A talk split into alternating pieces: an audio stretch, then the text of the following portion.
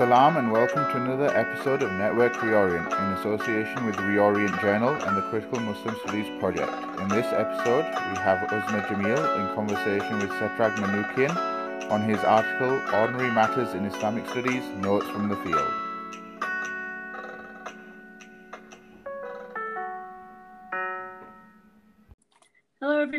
Welcome to this Reorient uh, podcast. Uh, today we have with us uh, Professor Setrag Manoukian from uh, McGill University.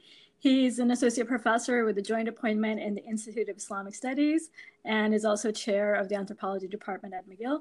Welcome, uh, Professor Manoukian.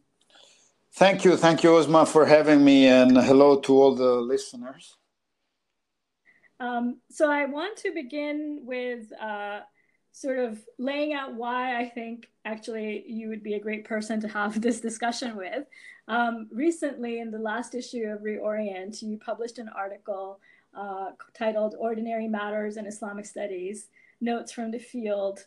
And so I think it actually lays out some really interesting um, themes and threads which intersect with the preoccupations of critical Muslim studies. So I wanted to talk to you today about some of these threads and themes and what kind of conversation, uh, sort of disciplinary, interdisciplinary conversation can be had between Islamic studies and, and critical Muslim studies. So um, let's, I guess, let's begin with sort of what you talk about uh, in terms of post-Orientalism as, as sort of a starting point for this conversation. Um, how do you think it informs uh, Islamic studies right now and the kind of construction of knowledge and the work the students are being asked to do? Um, yeah, thank you. Um, I'll begin by saying maybe that uh, what I tried to do in the article published in Reorient that you mentioned was to to localize in some way the discussion of these important uh, matters into into a very um, quotidian everyday setting which was uh, is the one of the units where i work where i teach and i work with my colleagues and do my research and um, and try to elaborate uh, a set of um, ideas that were really coming out of uh, our academic practice of teaching and taking certain decisions um, in the university.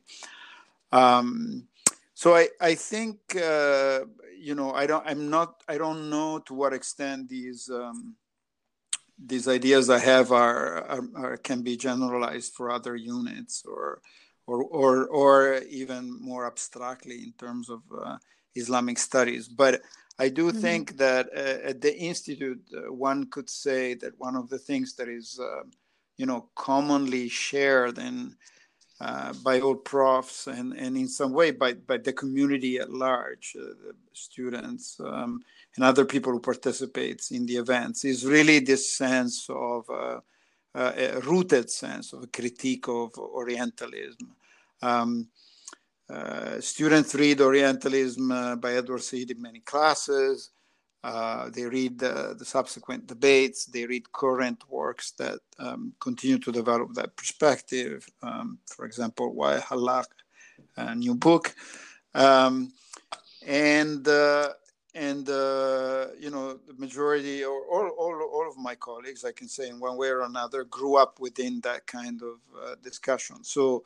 Um, you know, on one hand, it's it's it's become a part of how um, how any any subject in Islamic studies is approached, and there are certain some continuing values about this kind of critical reflection on the way in which um, Islam or the Muslim world broadly conceived uh, are uh, are conceptualized and represented in the West.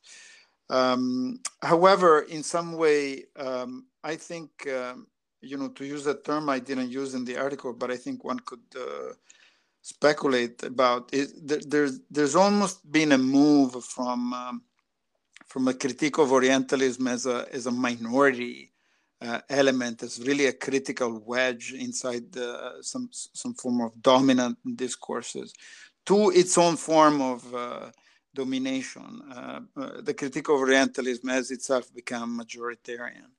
I'm not saying that it has lost its bite uh, but but it's been uh, it, it's it's very institutionalized. This is what we teach our students. Often classes begin with reading a few excerpts from from Said Orientalism, and um, and so I think this calls uh, for reflection because in some way it it is this anti-Orientalism um, that has become a, a sort of um, that has become the rule, the norm and in some way that uh, that brings with it also because of of the political or the let's say relational weight that it carries also some moral uh, expectations uh, so there's mm-hmm. almost a moral ground uh, that that calls um, calls for a rejection of orientalism and and uh, and all, all the different elements one would need to study because there is a variety of elements that are associated with it um, and I think in that sense,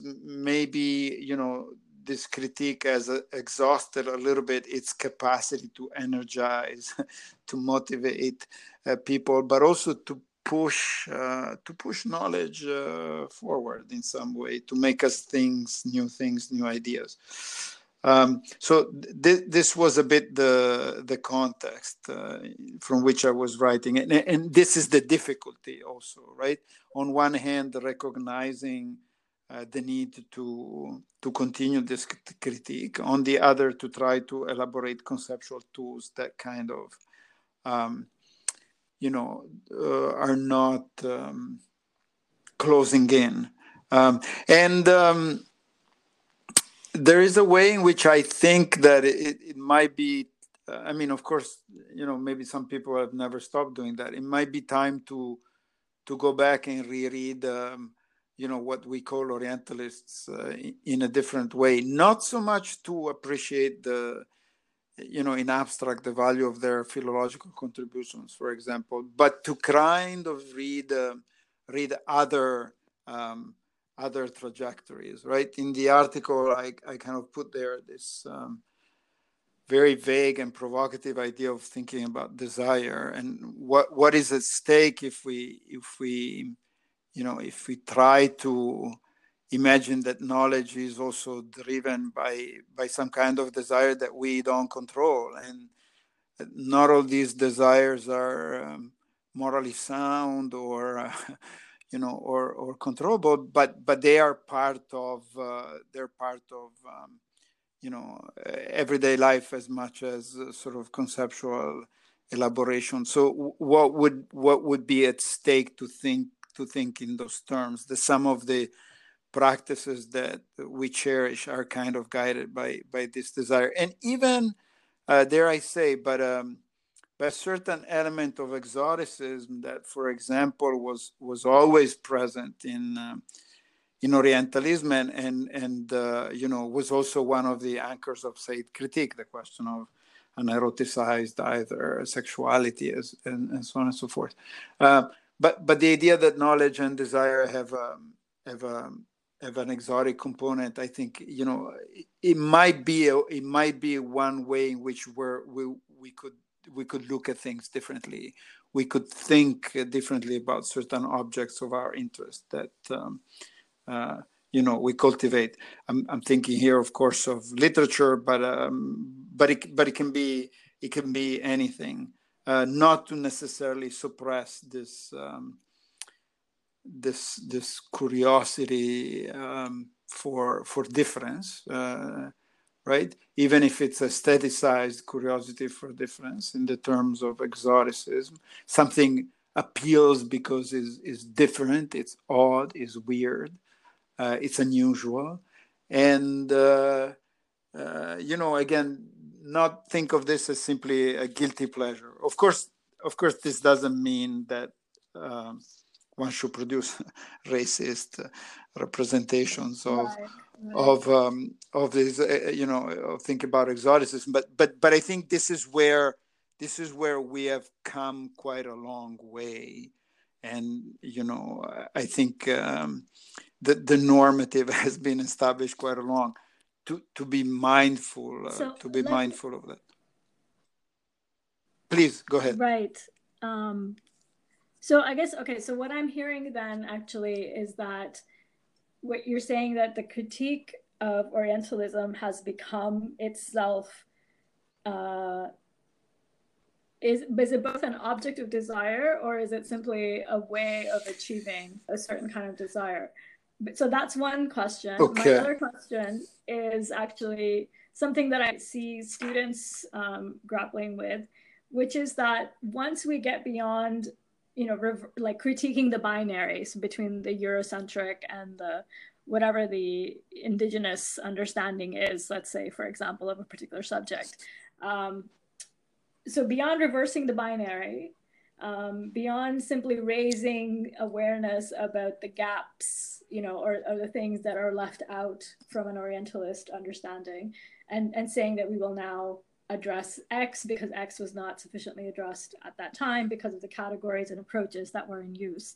How do you create something or how do you produce work that is productive on its own terms and not on the terms of the conceptual terms of Orientalism?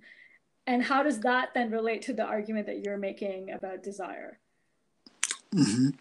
Uh, these these are big questions. Uh, I'll try I'll try to to to reflect on, on them briefly. But okay. so um, Orientalism itself is an object of desire. I don't know, but what I mean to say in, in answering your first question right. is that it it seems to me that uh, anti-Orientalism, or as I call it, post-Orientalism, um, has become a little bit of a of a normative ground.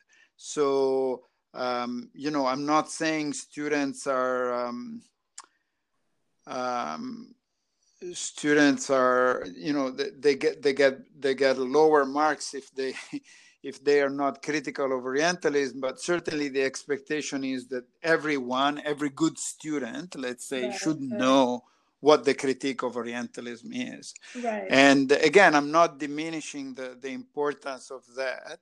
Uh, but I'm thinking about the effect that this has um, Mhm. on students, first of all, right? Right. Where they're receiving um, the critique as, a, as an obligation rather than um, an instance to think differently from the institution in which they're located. That's what I meant by Okay. minoritarian, Okay. right? So, um, what happens when when when you know when you teach students uh, what they should do and what they should do is be critical of orientalism i i'm inclined to think students will will be curious about orientalism precisely because it's something that that is um, you know maybe I, i'm exaggerating but it's something that you know they're they're they're being told they they shouldn't do Mhm. um, and, and and and this is where a certain idea of uh, liberating exoticism com- comes in, right?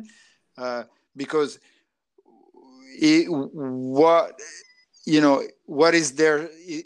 You know, eh, does any desirable um, image or one that triggers curiosity, let's say, you know, sublimated desire and intellectual curiosity, is it one that one has to perceive as, as with a guilty with a guilty conscience Mhm. uh, with this idea of you know um, of being in, inappropriate or or being uh, or being wrong Mhm. because because it is it is too attractive and therefore can hide uh, questions of uh, you know um, uh, power differential or um, uh, racism or, so on and so forth. I'm, again, I'm not saying that we're, we're condoning these these questions or Right. you know we take them lightly, uh, but I- but I thinking what what is at stake in being attracted by certain images, even stereotyped images, right? They're they're being produced by cultures all over the world, and that somehow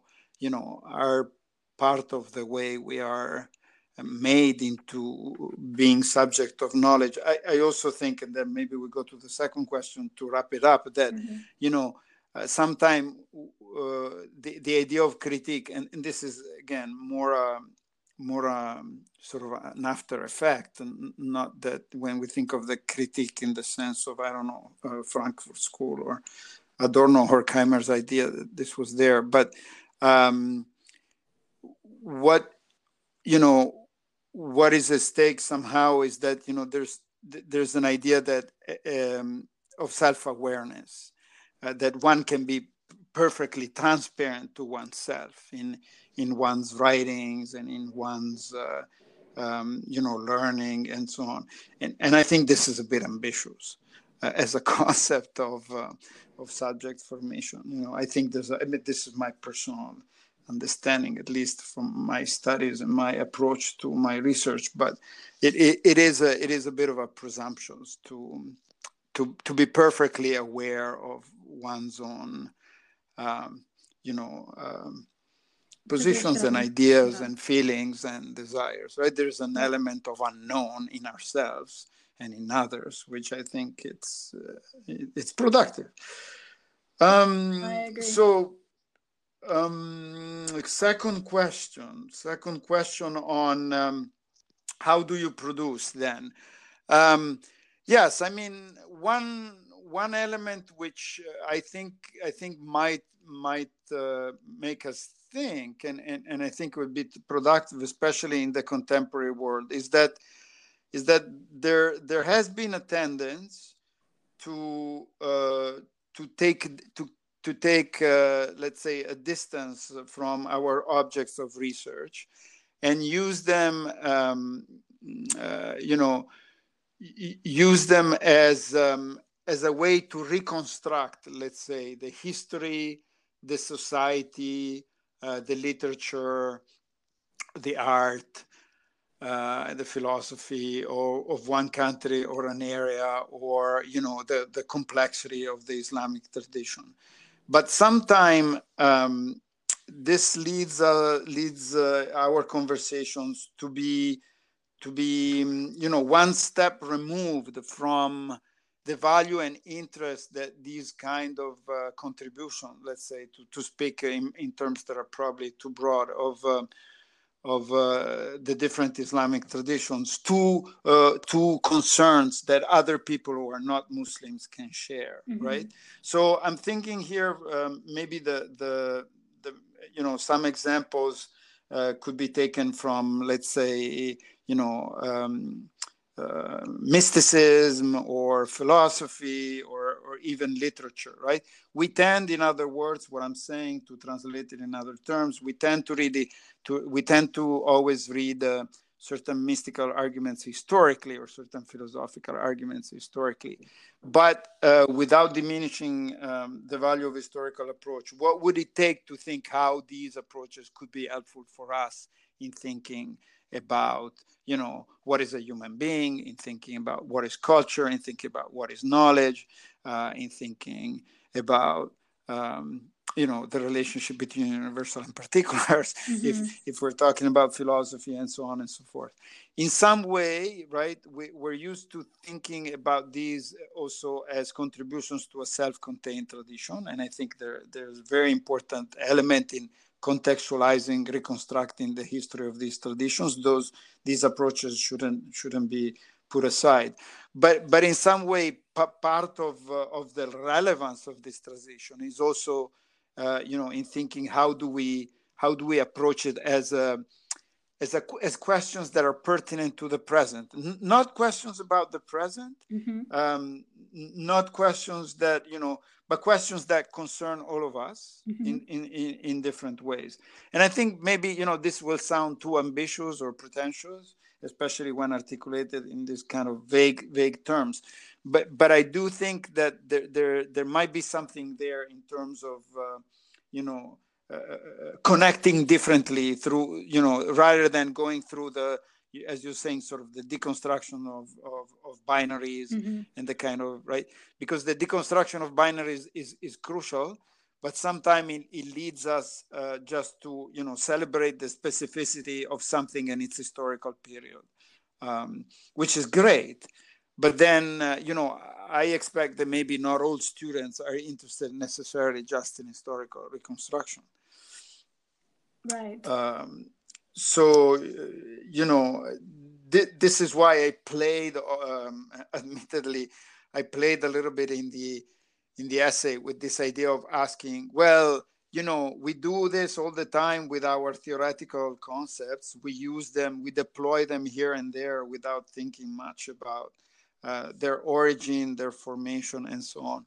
Why why not do the same with concepts that don't belong to the European, um, you know, uh, theoretical, you know, critical theory or social theory kind of uh, traditions, but come from elsewhere? C- could we use those as analytical concepts, right, for our for our thinking? Right. Um, um, so I want to, uh, which sort of leads us actually to the next thing I want to talk about. Um, the contrast. So you talk about the the contrast or um, the the the interaction between the object of study and the approaches of study in, in, in terms of what Islamic studies, uh, sort of how to delineate Islamic studies as a disciplinary field.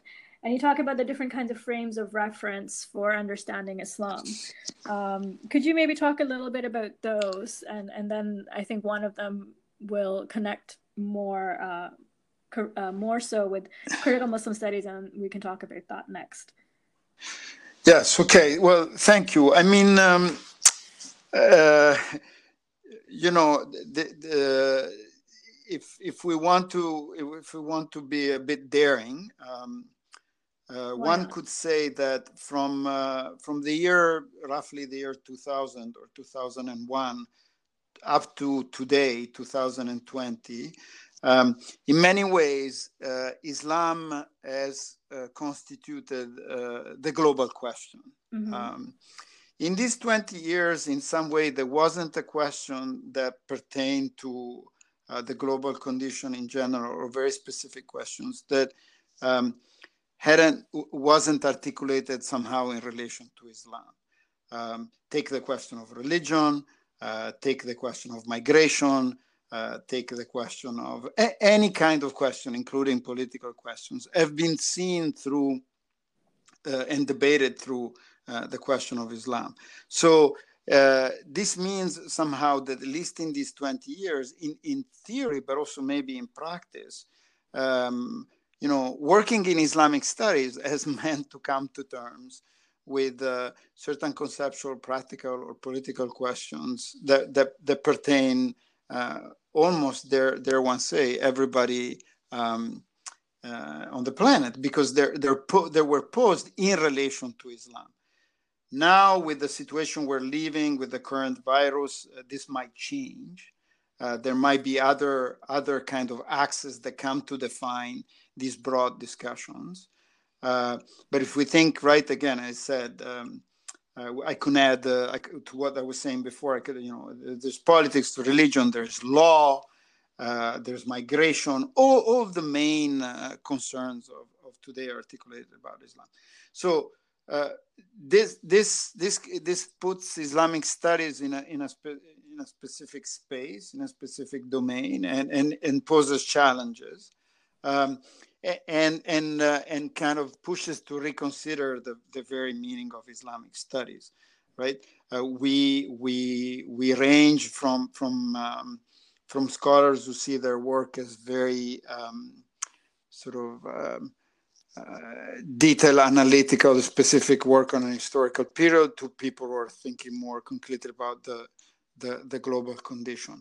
Um, the way I proposed it in the article is, is a kind of a schematic, um, uh, kind of um, um habitual way of, of presenting th- three ways in which Islam is dealt with in, in, um, in units such as ours. On one, so one approach is to think that Islam is a religion. Um, and and uh, and therefore uh, thinking of Islam, uh, especially in terms of belief, and then therefore studying um, uh, the beliefs of Muslims, mm-hmm. and and also conceptualize um, uh, more. Um, more broadly, the idea of what Islam is in relation to this, this notion of religion.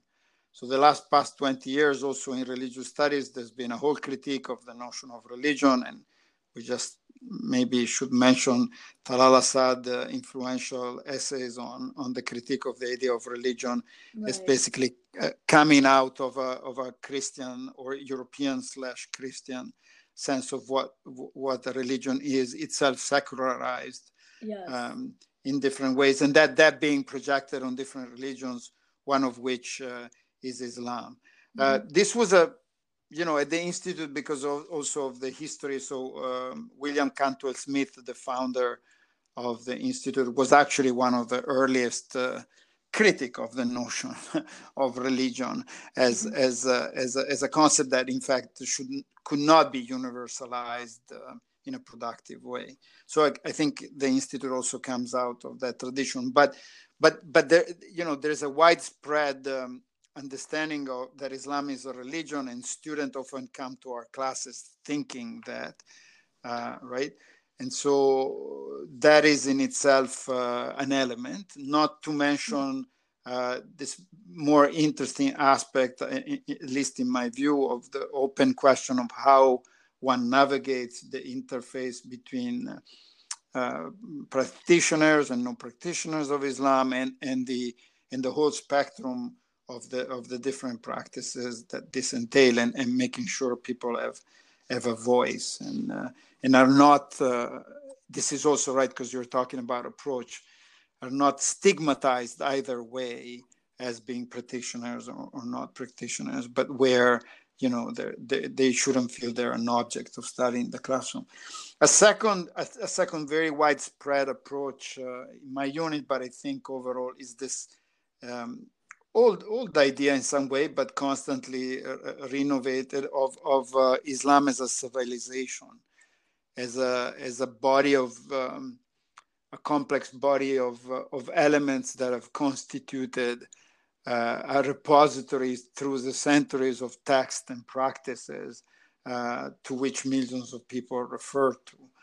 Um, this is a more comfortable space uh, that that is occupied uh, in, in, I think, at least at the institute to think about Islam uh, because you can immediately focus on the products of, of this uh, civilization, be they uh, mostly we're talking about texts, right? But one could mm-hmm, also yes. e- expand this to um, the history of art or music or or uh, you know more recently other forms of cultural production or historical or intellectual production that then become objects of study um, right so you know that is a whole history. I think uh, Marshall Hodgson remains somehow the model of these kind of views, also because of his complex view and his idea of the Islamicate, which was an interesting way to um, right uh, bridge somehow the question of religion and, and, and be open about that and really reconceptualize uh, Islam as a religion by this idea of, of Islamicate. Um, yes. And uh, in my in my article, I discuss the work that Armando Salvatore is doing in his book, The Sociology of Knowledge. Uh, sorry, The Sociology of Islam, which I think is a is an amazing book that that uh, you know many people, you know, everybody should read to get a sense of how to think uh, civilization as a method, how to think Islam as a method um, mm-hmm. of conceptualizing. This is also to what I was talking about before uh, in terms of how do we produce, right? Um, th- I think that is a book that really offers interesting stage. And then third, um, I do think that in the in these last 20 years, and probably more and more so, uh, there's been a there's been an idea uh, of um, of Islam or of Muslims as um, you know, identifying what some people call the global south, other people might call, uh, you know, use this term subaltern of different sorts. Again, this this connects to the to the relevance of certain histories and phenomena of the last 20 years, but more generally also going back in time. I think in here of all the new research that is trying to pair, uh, you know, indigeneity, uh, with Islamic studies or African studies with Islamic studies.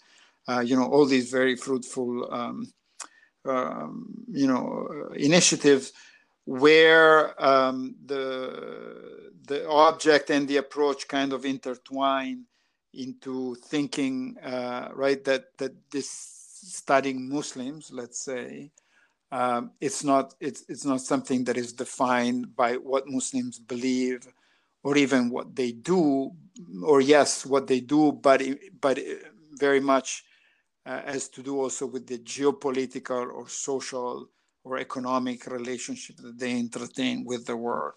And that being um, enough to, uh, you know, uh, use the term Muslim in this regard, right? And I'm thinking here of, you know, studies about race, studies about class, studies about gender, that foreground the, the, the question of Islam or, or, or, or Muslims more as a, as an element of social identification and less as a religious or civilizational uh, term.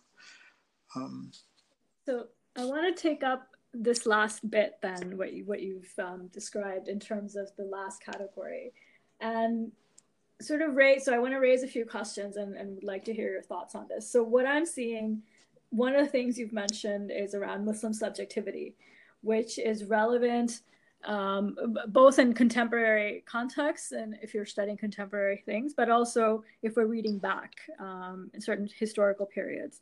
And so, what is the Muslim subject? How is the Muslim subject understood or defined?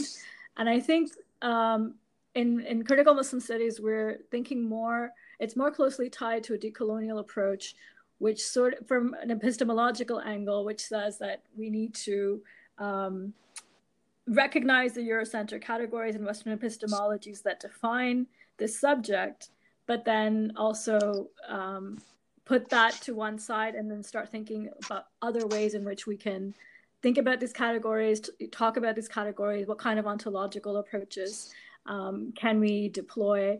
Um, so Salman Sayyid's work talks about this in, in more depth, but I'm interested in think. So I see this as a connection between um, Islamic studies as you're describing it and critical Muslim studies because I think it's very difficult.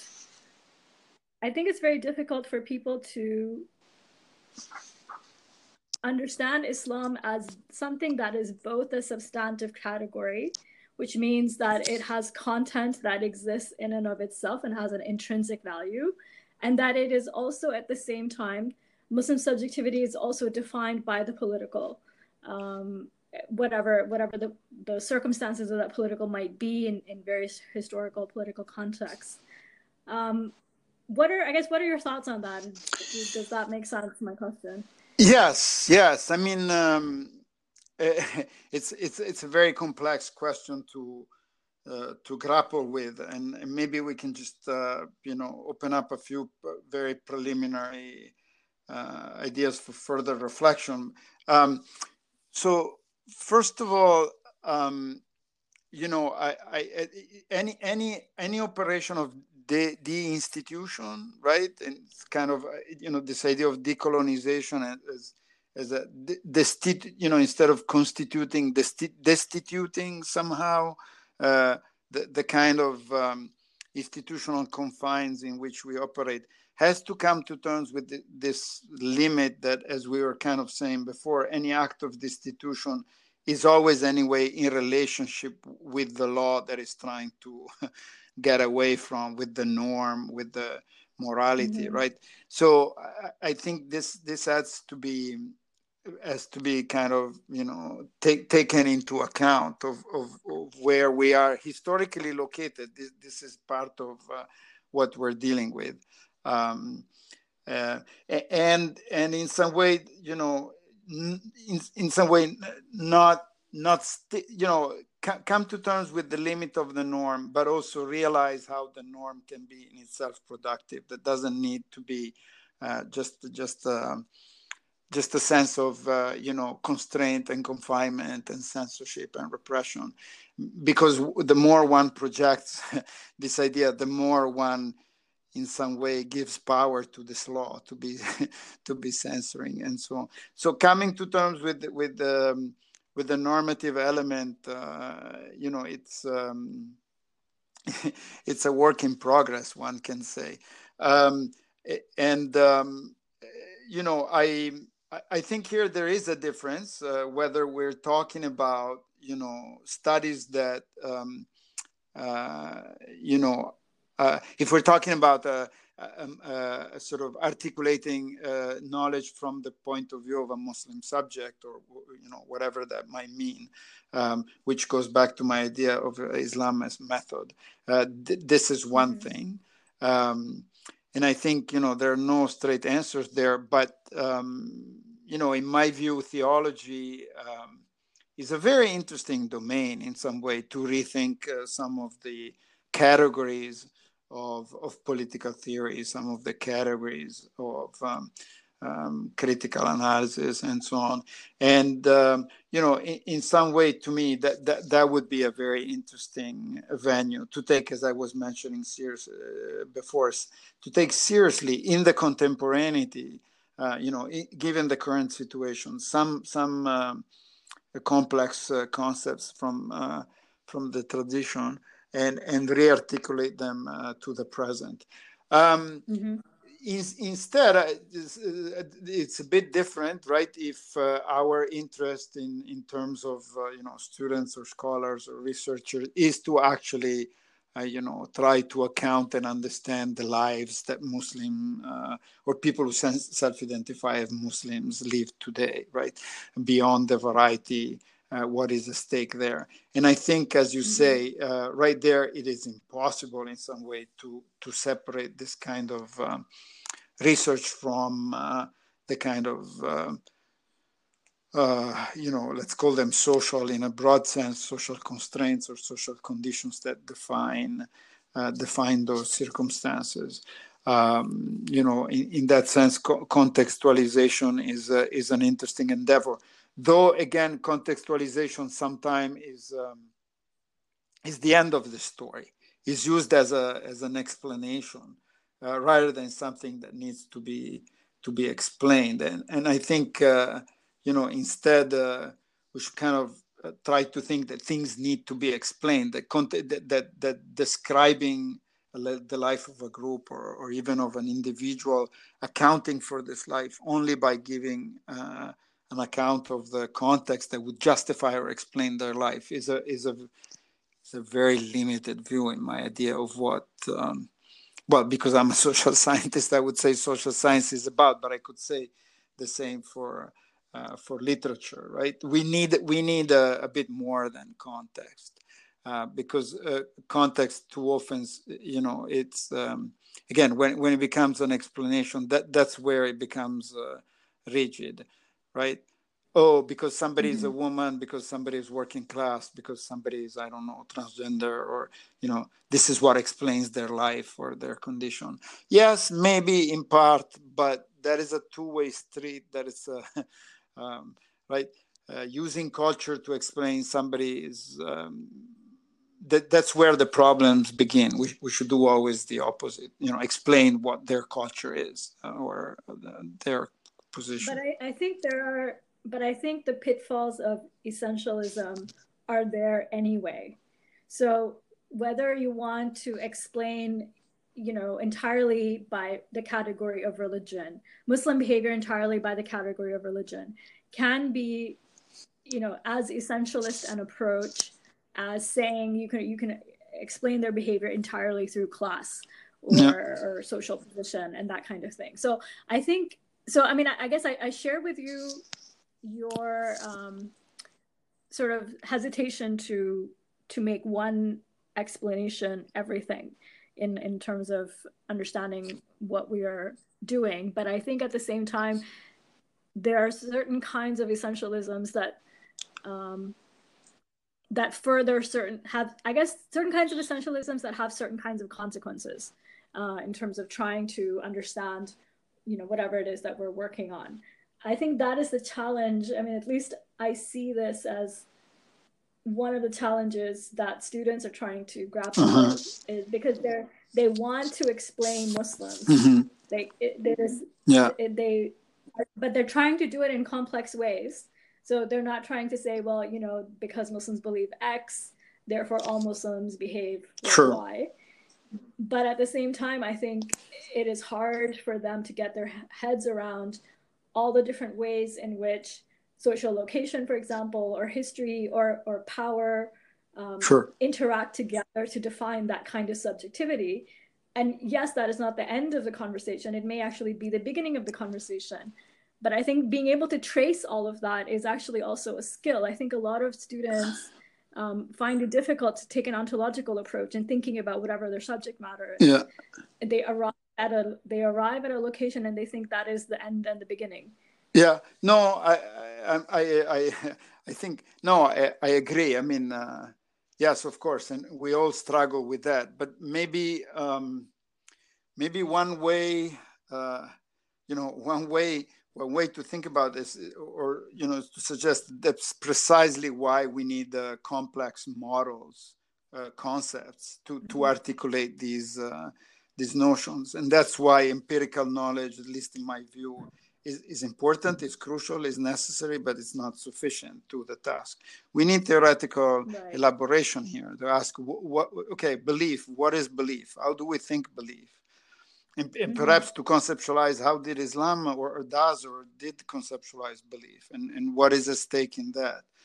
Um, I think the term anti-essentialism it, it's an interesting term, uh, but but it but uh, this is goes back to our discussion at the beginning about Orientalism. But sometimes I'm I'm a bit concerned that that is um, there is a kind of um, of a foil, right? N- not to go further or not to take a position. Anti-essentialism is in itself a position, uh, yes. right? And it's an essentialist position, and there's nothing wrong with that.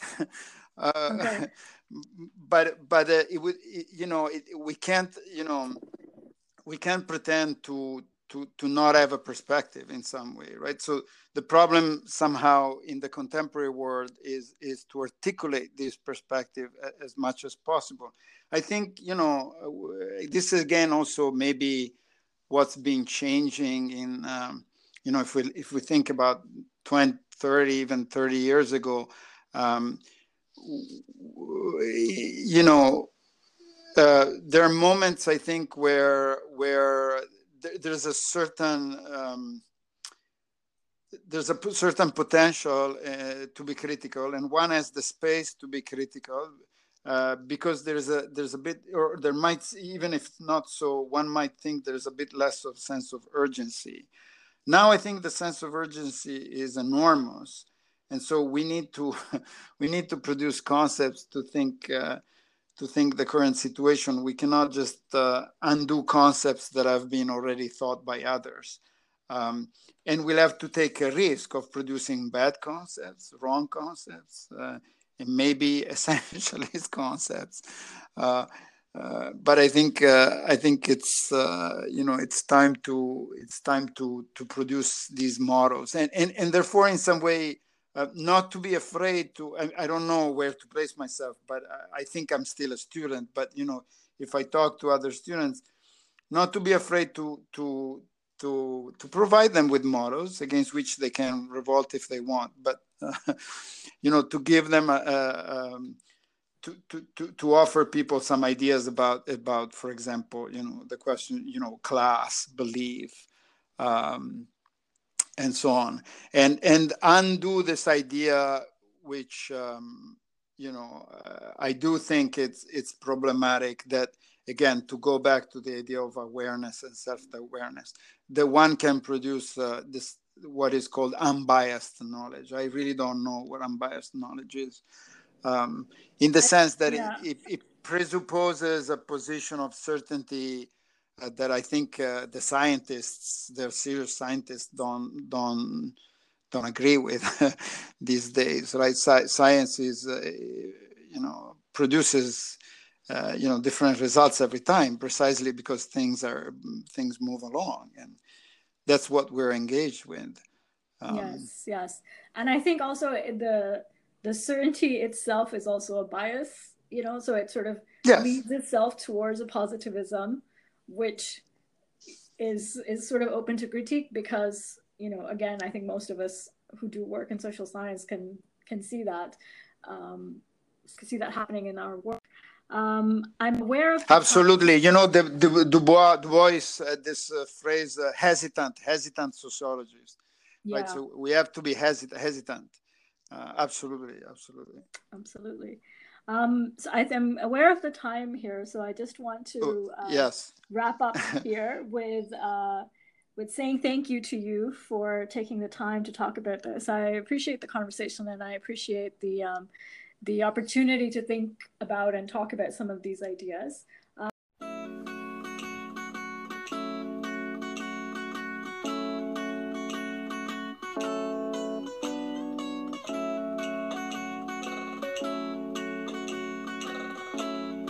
This has been another episode of Network Reorient. Thank you for tuning in. Please have a listen to some of our other episodes and leave a rating.